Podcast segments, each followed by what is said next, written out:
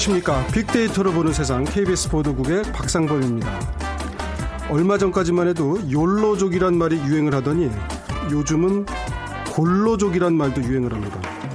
욜로족이란 말이 이제 인생이 한 번뿐이니까 현재의 행복을 위해서 소비할 건 하자 뭐 이런 게 이제 욜로족이라면 함부로 돈을 쓰다가는 골로 간다 해서 골로족이라고 하는데요.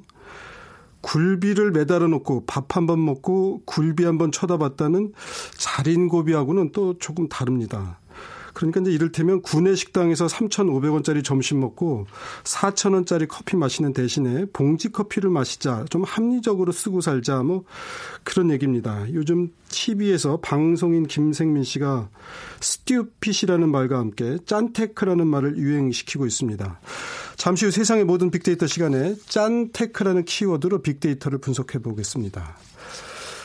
그리고 여러분의 음식 취향은 어떠신지 모르겠습니다. 뭐 고기를 좋아하시는 분, 생선을 좋아하시는 분 각기 다 다르실 텐데요. 완전히 채식만을 그러니까 계란도 안 드시는 완전한 채식만을 즐기는 분들도 요즘 꽤 많아졌다 그럽니다. 빅데이터 인사이트 시간에 최근 늘어나고 있는 완전 채식을 하는 사람들 비건에 대해서 얘기 나눠보겠습니다.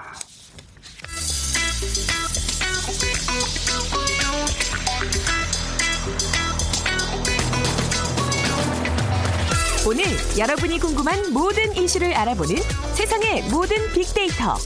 다음 소프트 최재원 이사가 분석해 드립니다. 네, 최재원 이사님 어서 오세요. 네, 안녕하세요. 저도 텔레비전에서 한두 번 봤는데 그 가, 김생민 씨. 네네. 그, 처음에 이제 개그맨으로 시작하셨던 분이죠. 그분이 stupid 이래서 전 처음에 무슨 말인지 몰랐는데 그러니까 그런 낭비적인 소비를 그렇죠. 하는 사람들을 보고 아마 그렇게 하는 그럼 안 모양이에요. 된다라는 얘기죠. 예. 네. 짠테크 열풍이라고요. 그러니까 김생민의 영수증이 그 어떻게 보면은 지금 어 인기 있는 방송 프로그램이 됐는데요. 네. 뭐 소비를 줄이고 저축과 적금으로 이 부를 축적하는 방법. 뭐 부라는 표현이 사실 그렇게 적절하지는 않지만 어쨌든 네. 돈을 모을 수 있는 방법을 예. 알려 주는 거고 어 올해 6월부터 팟캐스트로 시작이 됐는데 이 8월에는 우리 KBS 지상파 입성이 됐죠. 그래서 팟캐스트 1위를 지금 입증하고 있는데요. 네. 올해 6월에 빅데이터 상에서의 언급량은 이 김생민 씨 관련돼서 그렇게 올라오진 않았습니다. 3건 네. 정도. 하지만 7월에 554건, 8월에 3,970건, 9월에는 무려 17,800여 그야말로 건을 폭발적인 관심사군요. 그렇죠. 요새 뭐 한 번 관심이 있다 그러면 확 올라오니까요.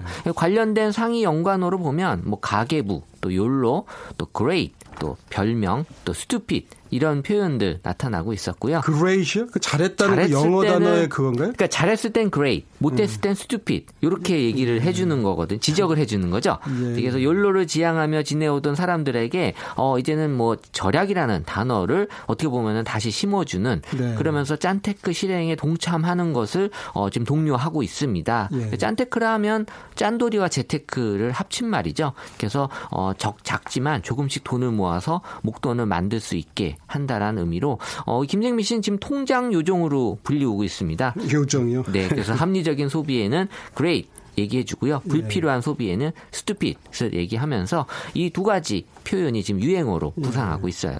김생민 씨가 어떤 TV 프로그램에 나와가지고 그렇게 아껴서 뭐 하려고 그렇게 아끼냐 뭐 이런 핀잔을 들었던 모양이에요. 그래서 온라인상에서 상당히 많은 분들이 그 방송을 보고 어, 불편했다 뭐 이런 얘기도 있었어요. 그걸로 인해서 여기에 영향을 많이 줬다고 저는 아, 분석을 그래. 하고 있습니다. 네. 그러니까 오히려 그 방송이 더 관심을 많이 불러일으키는 그렇죠. 네. 김생민 씨의 그 알뜰살뜰 사는 삶에 대한 관심을 그래서 그 비난했던 연예인이 어떻게 보면 일조 하셨다라고 아. 저는 그렇게 봐져요. 어, 네. 노이즈 마케팅이 결과적으로 됐을 수도 있겠네요. 네. 그러니까 사실은 우리가 그러잖아요. 그 남자가 쫀쫀하게 그러고 사니 이런 것 우리 한국 남자들 싫어하거든요. 가서 돈 좀 써야 내가 좀 그 자리에서 써야지. 뭐가 좀 이렇게 좀 위치가 있는데 하는 생각들을 많이 했기 때문에 그랬을는지 모르겠는데 이 짠테크도 그래서 약간 좀 부정적인 의미도 있어요. 약간 놀리는 의미도 있고 그런데 최근에 그런 이미지가 좀 변화하고 있다고요. 네, 그 짠테크를 통해서 이 절약과 재테크 등의 그 광범위한 그런 의미로 지금 적용이 되고 있는데요. 이 김생민의 영수증이란 프로그램을 시작하는 그 기점으로 해서 전과 후로 비교해 봤을 때 네. 원래 그 짠테크에 대해서 부정적인 감성이 처음에 그렇게 높지는 않았어요. 한 예. 처음에 67%의 긍정과 예. 33%의 부정이었는데요. 예. 이 김생민 씨 이후에 긍정 비율이 한 5% 늘어난 72%로 올라 올라갔습니다. 예. 그러니까 원래 긍정이 높았기 때문에 여기서 예. 5%도 오른 것도 많이 올랐다라고 볼수 예. 있고요. 관련돼서는 어, 이 이전에는 뭐 좋다, 필요하다, 뭐 안정적이다라는 그런 일반적인 키워드만 있었는데 어, 이 김생민 씨 방송 이후에는 어, 정말 필요하다라는 필요함에 대한 관심이 한 3위에서 2위로 올라섰고요. 네. 그리고 기존에 없었던 단어 중에 하나가 이제 도움이 된다. 그래서 어, 김생민 씨가 얘기해 주는 것들이 정말 나한테 도움이 됐더라라는 것을 어, 어떻게 보면은 인정하는 그런 긍정 반응들이 많이 나타나고 있었습니다. 네.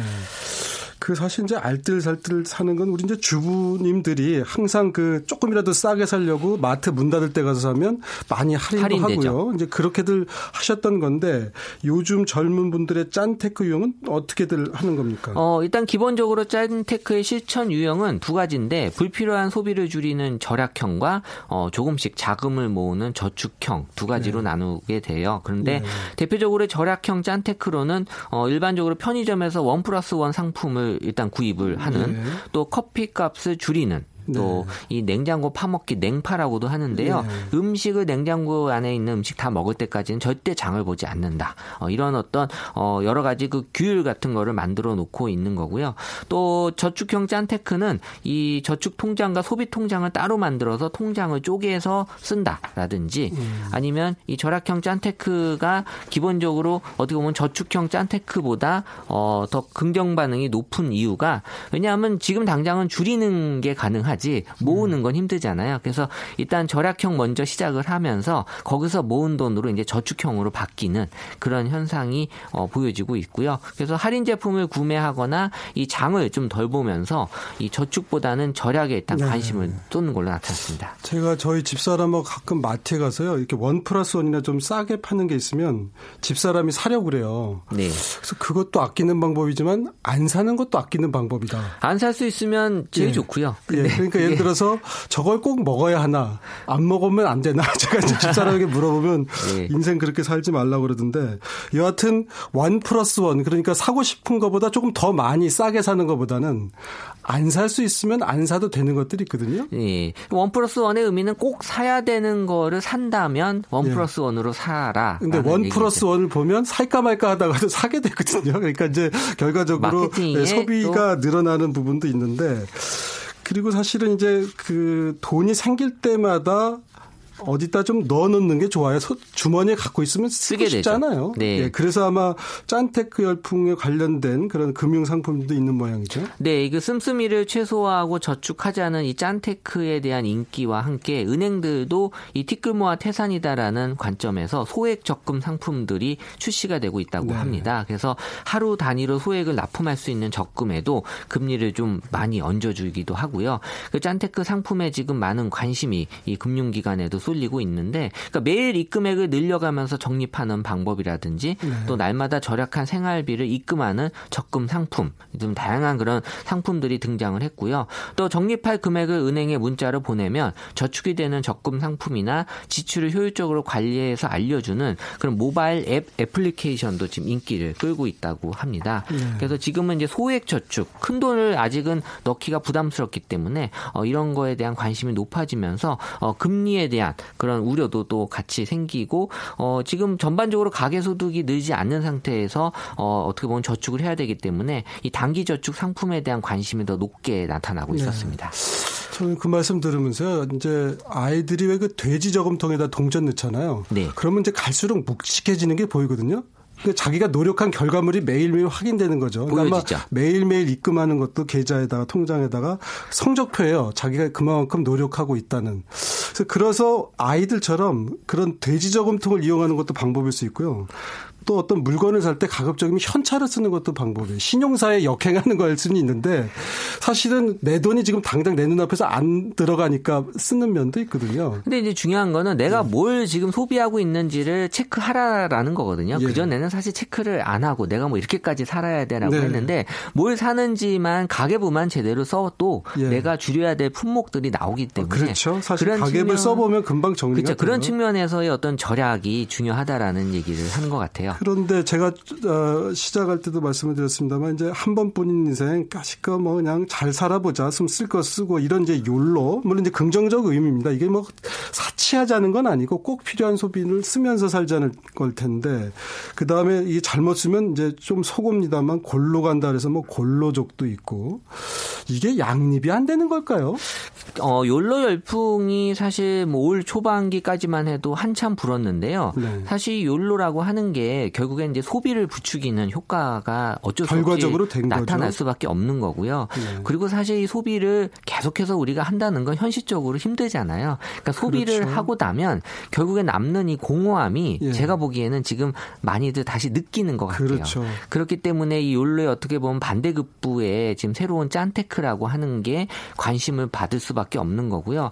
여전히 이 소비 패턴의 양극화 현상은 나타나고 있습니다. 그러니까 쓸 사람은 여전히 쓰고 있고요. 네. 하지만 쓰면 안 되는 사람들이 기존에 썼다가 이제는 다시 정신을 네. 차리고 돌아오는 건데 이 김생민의 영수증 프로그램을 기준으로 봤을 때는 뭐 인생, 여행, 트렌드, 소비 뭐 이런 방송 이런 네. 쪽으로 방송에서도 사실 욜로를 많이 부추긴 게 있었거든요. 그렇죠. 그랬다가 지금의 이 영수증 이 프로그램 이후로는 뭐 인생뿐만이 아니라 지금 가계부 얘기도 나오고요. 욜로와 가계부가 연관이 높게 나타나고 있었고 예. 또이 욜로와 돈 그래서 결국엔 내가 돈을 어 좀 줄여야 되겠다라는 그런 인식이 나타나면서 어 여전히 인생은 즐기고 돈을 탕진하는 재미를 느끼는 사람들도 있지만 한편으로는 이제 가계부도 작성하고 소비를 검토하는 사람들도 어 생겨나고 있다. 그래서 이런 소비 패턴의 양극화 현상이 올 하반기에는 어 나타날 거다라는 전문가들의 의견도 있고요. 어 어떻게 보면 지금 미래가 불안정하기 때문에 지금 욜로라는 게 나타난 것 같거든요. 그래서 네. 어차피 불확실한 미래 내가 남은 인생 그냥 즐기기라도 하자라는 그런 관점이었다면 이 짠테크는 어떻게 보면 이제 미래가 보여주는 걸 해주는 거잖아요. 네. 그래서 내가 모으면 모을 수 있다라는 그런 확신을 심어주면서 사람들이 이제 욜로에서 조금씩 벗어나려고 하는 분위기가. 근데 저는 사실 아까도 조금 전에 말씀드렸지만 이게 이제 뭐 북유럽 인테리어, 그 다음에 킨포크, 욜로 이 맥을 같이 하거든요. 네네. 편안하게 즐기자는 건데 인생을 즐기자는 거예요. 그런데 돈을 쓰지 않고도 얼마든지 즐길 수 있다는 건데 우리들이 아직 돈을 쓰지 않고 즐기는 법에 대해서 익숙하지가 않은 것 같아요. 아니 돈을 안 쓰고 어떻게 즐겨? 이런 분들도 제가 실제로 봤어요. 근데 예를 들어서 일요일 날 골프를 치면 3, 40만 원이 금방 들어가지만 천천히 걷는다거나 맨손 체조한다든가 뭐 심심하면 동료들 또 부인 남편하고 같이 걷거나 팔굽혀펴기하는데 돈 안 들거든요. 네. 그러니까 우리는 돈을 안 쓰고 즐기고 쉬는 방법에 대해서 익숙하지 않은 것. 어, 돈 안 쓰고 쉬려면 집안 방구석에만 있어야 되는 거 아닌가? 이런 생각들을 하는데 한강 시민공원에 주말에 나가 보면 그 김밥 싸 갖고 와가지고 아이들하고 노는 부모님들 많거든요. 그 주차비 조금 내면 돼요. 그러니까 삶의 방식에 어떻게 보면 차이라고 저는 봐지는데요. 예. 그러니까 저는 이제 기술을 하는 사람이기 때문에 모든 예. 기술은 예. 이 사이클이 있거든요. 예. 처음에는 이제 기술에 대한 거품이 있으면서 높게 예. 올라가다가 예. 이제 푹 떨어져요. 예. 그리고 나서 이제 안정기에 접어드는 그런 예. hype cycle이라는 게 모든 기술에 다 적용이 되는데 예. 저는 라이프에도 그게 있다고 봐요. 그러니까 그렇죠. 율도라고 하는 지금 지금 우리가 거품으로 다가서면서 소비라고 하는 거로 많이 보여졌는데 지금은 다시 이제 욜로가 꺼지면서 어, 잠시 뒤에는 말씀하신 걸 안정기에 접어드는 욜로라 함은 인생을 즐기는데 그 즐기는 방식이 소비가 아니다라는 걸로 걸로 사람들에게 이제 다가서는 예. 그런 시기가 이제 앞으로 다가 요즘 이제 점점 밤도 길어지는데요. 촛불 하나, 양초 하나 켜놓고요. 모여 앉아서 뭐 간단한 간식을 먹으면서 책을 본다든가 뭐 게임을 간단한 게임을 하면요 참 재밌습니다. 돈 얼마 안 들어요. 다만 그렇게 하는 문화가 없을 뿐이죠 우리가 아직까지. 그러니까 욜로가 여행이다라는 인식이 강해서 지금 그런 것 같은데요. 사실 예. 욜로가 여행은 아니잖아요. 예. 예. 여행을 가는데도 방법이 여러 가지가 있죠. 근데 다만 좀 어디 좋은 나라 가서 남 잘 사는 거 지켜보고 오는 거거든요. 아 그렇죠. 그러니까 어떻게 보면 자기가 즐거워되게 가지고 남 잘 사는 거 보고 오는 것이 아, 행복해진다고 생각하는데 물론 그럴 수는 있지만 알겠습니다. 하여튼 뭐 이 얘기하다 보면 한도 끝도 없겠네요. 오늘 여기까지 듣겠습니다. 세상의 모든 빅데이터 다음 수부터 최지원 이사였습니다. 고맙습니다. 네, 감사합니다.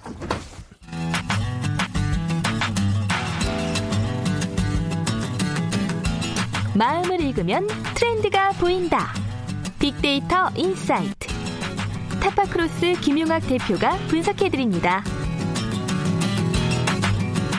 네, 마음을 읽으면 트렌드가 보인다. 오늘은 비건이라는 주제입니다. 아까 제가 완전 채식주의자 이런 표현을 썼었는데 비건이란 말이 아마 낯선 분들, 귀에 선 분들이 많으실 겁니다. 김용학 대표님 먼저 간단히 설명 좀 해주실까요? 네, 우리가 채식주의자 그러면 vegetari- vegetarian이라는 용어도 그렇죠. 알고 계실 거예요. 네. 일반적인 어, 채식주의자를 우리가 vegetarian. Vegetarian은 뭐까지 드시는 분들이죠? 어, 그러니까 낙농 제품들을 드시는 우유, 거죠. 계란 그렇습니다. 이런 거. 그런데 네. 그런 것조차도 드시지 않는 엄격한 채식주의자들을 우리가 비건이라고 예. 얘기를 하고 있습니다. 예. 그러면은 이제 흔한 말대로 채소류, 과일류 이렇게만 드신다는 의미인가요? 그렇습니다. 그러니까 음. 동물성으로 나온 것들은 어떤 식품도 드시지가 않는 것이죠. 그런데 이렇게 비건 그러니까 완전 채식을 하시는 분들이 꽤 많다면서요? 네, 현재 국내의 비건 인구는 약 50만 명 정도로 추산이 되고요. 50만 명. 네, 이거는 야. 10년 전보다 두 배가 늘어난 수치입니다. 실제로 빅데이터를 통해서 온라인상에 나와 있는 비건과 관련된 얘기의 크기를 추정을 해보니까 2016년도에 약 총 버즈가 8만여 건 정도가 나왔었는데요. 네. 올해 같은 경우는 9월 달까지 작년에 약 91%에 해당되는 7만 2천 건의 관련 네. 글들이 나오고 있습니다. 왜 이렇게 그, 그 버즈량이 늘어났을까요? 어, 몇 가지 이슈가 있었는데요. 우리가 흔히 햄버거병으로 알고 있는 용혈성 요독증후군과 연관된 이슈가 국내에 있었고요. 예. 또 살충제 계란이라든지 아니면 이형 간염 소시지라든지 이런 네. 육류 가공식품과 연관되어 있는 부정적 이슈가 많아져서 그랬죠. 역설적으로 네. 비건이나 혹은 채식주의와 연관된 얘기들이 많이 나온 것 같습니다. 실제로 이 채식주의와 연관된 연관어를 살펴보니까 어, 작년 같은 경우는 계란이 30위권 10위권 밖에 위치하고 있었는데 올해 같은 네. 경우는 15위로 순위가 크게 상승을 했고요. 그랬군요. 또 웰빙 열풍이 계속 가속되다 보니까 이와 연관된 채식주의에 관심이 늘어났고 또 이효리 씨나 이한희 씨 등 대중이 많이 알고 있는 유명인들이 채식주의를 어, 하고 있다는 사실들이 알려지면서 관심이 증폭이 되었죠. 네. 근데 이제 채식만 저도 가끔 할 때가 있는데 좀 힘이 빠지는 것 같기도 하고 어떤 분들은 허터증이 생긴다고 네. 고기 생각이 간절해진다고 하는데 이분들은 이제 그런 단계는 넘어선 분들인 모양이에요. 그러니까 이게 좀 건강을 위해서 하시는 건가요? 그렇습니다. 채식을 아, 시도하는 분들이 크게 두 가지 관점에서 접근을 하고 있는데 첫 번째는 건강입니다. 네. 건강과 그러니까 다이어트이죠. 기름, 지방을 안 드시겠다 뭐 이런 의미인가 보죠? 그렇습니다. 보다 좋은 어 건강한 식생활을 위해서 육류를 제한하고 있는 형태를 많이 하고 있는 것이죠. 예. 어, 실제로 그 채식주의를 하고 있는 분들에 대한 감성 분석을 해보면 건강하다, 네. 담백하다, 신선하다, 네. 혹은 맛있다와 같은 긍정적인 감성이 굉장히 높게 나타나고 있고요. 예. 또 아무래도 채식주의를 하다 보면은 밀가루가 들어간 음식을 금하게 되거든요. 그러다 밀가루 사실 소화 잘 안 돼요. 예. 네, 다이어트를 위해서 채식을 선택하는 분들도 굉장히 예. 늘어나고 예. 있죠. 이 이외에 특징적인 것이 동물 보호와 관련된 인식입니다. 예. 실제로 비건삼을 통해서 동물을 보호하고 아끼려고 하는 마음이 굉장히 강한데요. 이러다 보니까 일명 비건 패션이라고 얘기하는 동물을 소재로 한 어, 어떤 옷 같은 것들을 지양하거나 동물 실험을 통해서 얻을 수 있는 원료들을 사용하지 않는 비건 인증 화장품 같은 것들에 대한 소비자들의 욕구가 크게 증가하고 있습니다. 저도 이제 생물은 생명은 귀하다고 생각하거든요. 근데 이런 얘기 들을 때 이제 오해하지 않으셨으면 좋겠는데 간혹 그러면 식물은 어떤가? 그러니까 식물은 눈, 코, 입이 없잖아요. 그렇죠. 동물은 눈, 코, 입이 있는 경우가 있지만 네. 눈, 코, 입이 없고 안 움직이면 생물이 아닌가? 네. 왜 이제 어떤 식물들도 꽃에다가 이렇게 불을 갖다 대면 반응이 있다 그러잖아요. 그렇습니다. 나무가 말을 못한다 뿐이지 무생물은 아니거든요. 네, 굉장히 그러니까, 엄격한 시각이신데요. 그러니까, 그러니까 식물은 먹어도 괜찮나? 아, 걔들은 말을 안 하니까 그러나 하는 생각이 들 때가 있어요. 물론 네네. 이제 그러다 보면 뭐 우리도 생물인데 뭔가 먹어야 되는데 네네. 식물도 안 먹으면 정말 뭐 물하고 공기만 마시냐 네. 이렇게 얘기하시는 분들도 있는데 그러니까 어떤 생명을 귀중하게 여기는 마음이라면 그런 채식을 하면서도 그 생명체에 대한 고마움을 느끼는 과정이 필요하지 않을까. 네. 네뭐 그런 차원에서 말씀을 드려봤고요. 그런데 이제 이게 이제 아무래도 말씀드렸듯이 건강 다이어트 목적도 있고 아마 세상을 보라는 가치관이 이미 들어가 있다는 뜻이에요. 그렇습니다. 예, 동물을 어, 귀하게 여기고 네. 생명을 귀하게 여긴다는 그런 가치관이 들어 있는 건데 이런 분들은 그러면 일상에서는 어떤 방식으로 이런 비건을 즐기고 계신가요? 네, 가장 큰 것이 일단 식생활 측면이죠. 그래서 웰빙 흐름 속에서 건강한 음식을 섭취하길 원하는 사람들이 이제 비건과 연관된 조리법들을 많이 네. 배우게 돼요. 집안에서도 채식을 가지고 맛있게 해 먹을 수 있는 조리법을 맞아요. 배우는 거죠. 그 중에서 눈에 띄는 것이 비건 베이킹입니다. 특히 네. 이제 어린 자녀를 둔 부모님들이 아이들한테 어, 동물성 어, 소재를 배제한 형태로 맛있는 빵 같은 것들을 줄 수 있게끔 네. 실제로 이런 어, 식품 정보나 조리법 같은 것들이 온라인상에 많이 게시되고 있고 예. 그런 것들이 공유가 되고 있습니다. 근데 저도 한때 이제 채식을 좀 했었는데요.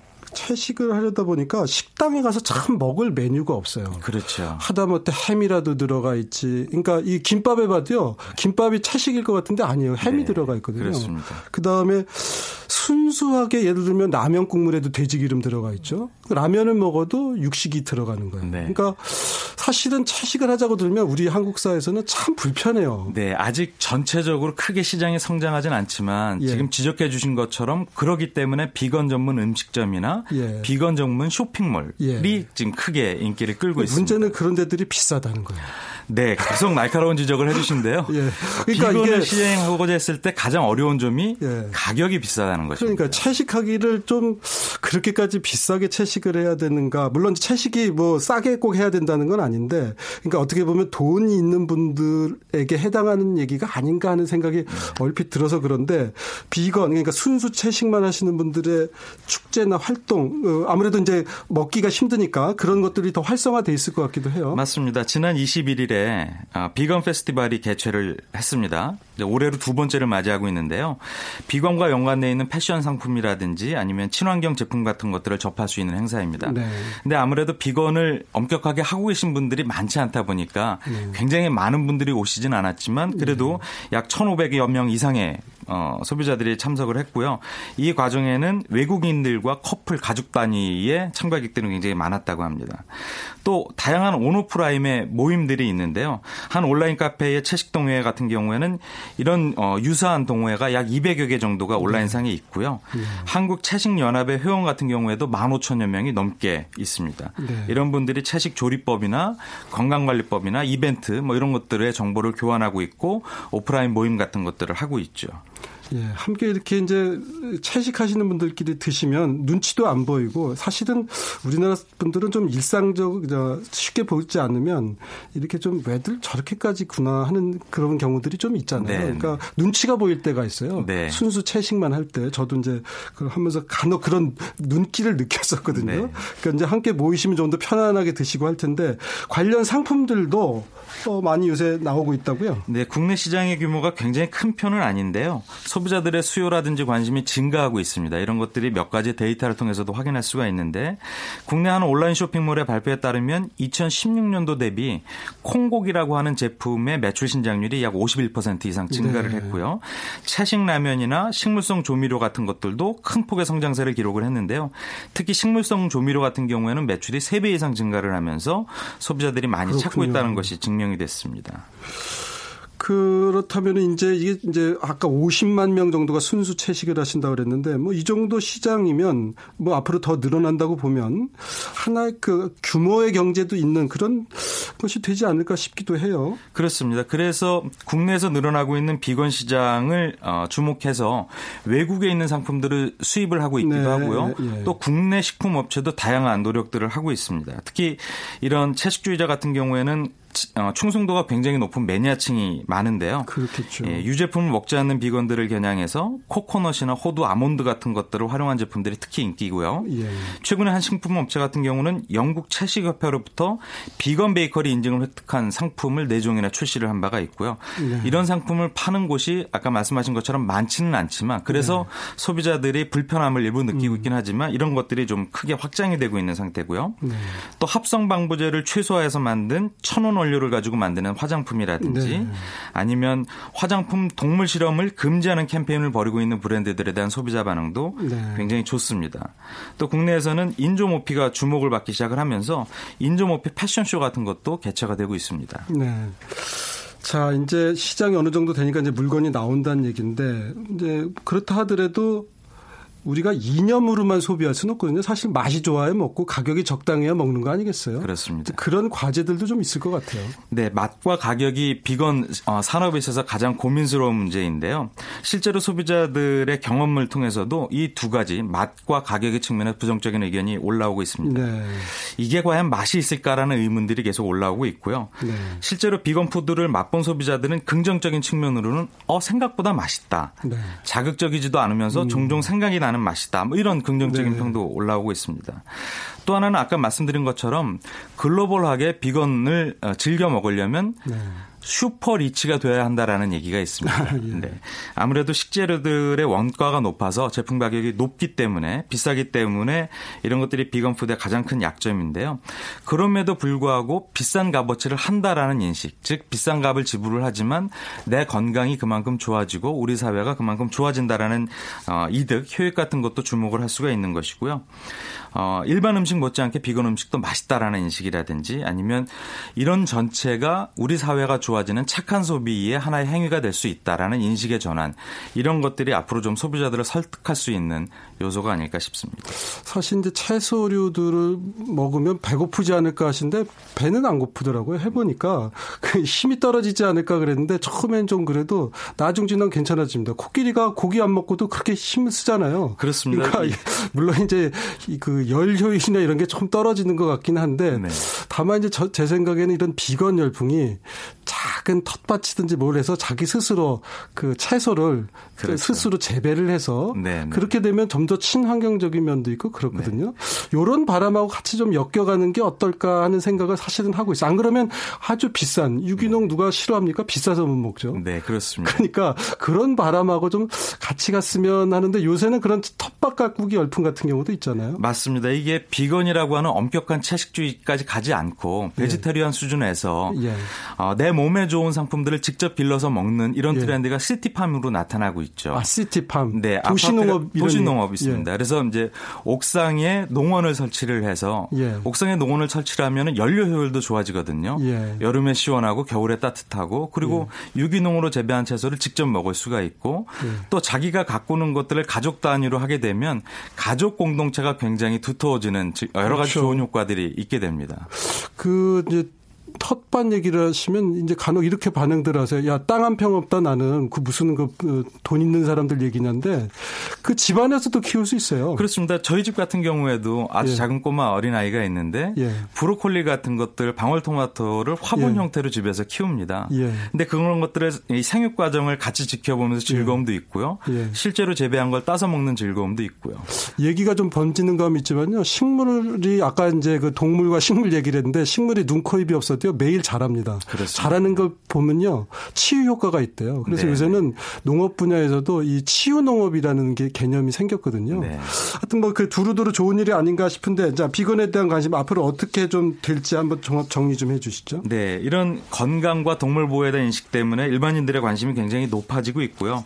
그러다 보니까 다양한 관련 제품들의 공급이 이루어지고 있습니다. 또 어, 국내가 해외보다는 더디지만 vegenomics라고 하는 채식주의 시장 자체가 커지고 있는 어, 형성을 보이 어, 이런 형국을 보이고 있고요. 그렇기 때문에 건강한 먹거리라든지 아니면 착한 소비라는 소비자의 인식이 네. 어, 일반화되면서 이런 것들이 새로운 life trend로 우리 사회 정착이 될 것으로 예상이 되고 있습니다. 알겠습니다. 오늘 말씀 잘 들었습니다. 지금까지 빅데이터 인사이트 타파크로스의 김용학 대표였습니다. 고맙습니다. 감사합니다. 네, 저희가 지금 어, 짠테크 그리고 비건 뭐 이런 얘기들을 했습니다. 어떻게 보면 뭐 늘 저희가 해왔던 것들일 수도 있습니다. 먼저 뭐 완전한 채식을 하기는 쉽지 않겠지만 우리의 건강 그리고 합리적인 소비 이런 것들을 이제는 정말 실천할 때가 된 것 아닌가 하는 생각도 드네요. KBS 1라디오 빅데이터로 보는 세상 오늘 방송 여기서 모두 마치겠습니다. 내일은요 지구촌 화재 이슈를 다뤄보도록 하겠습니다. 저는 내일 오전 11시 10분에 다시 찾아뵙겠습니다. 지금까지 KBS 보도국의 박상범이었습니다. 고맙습니다.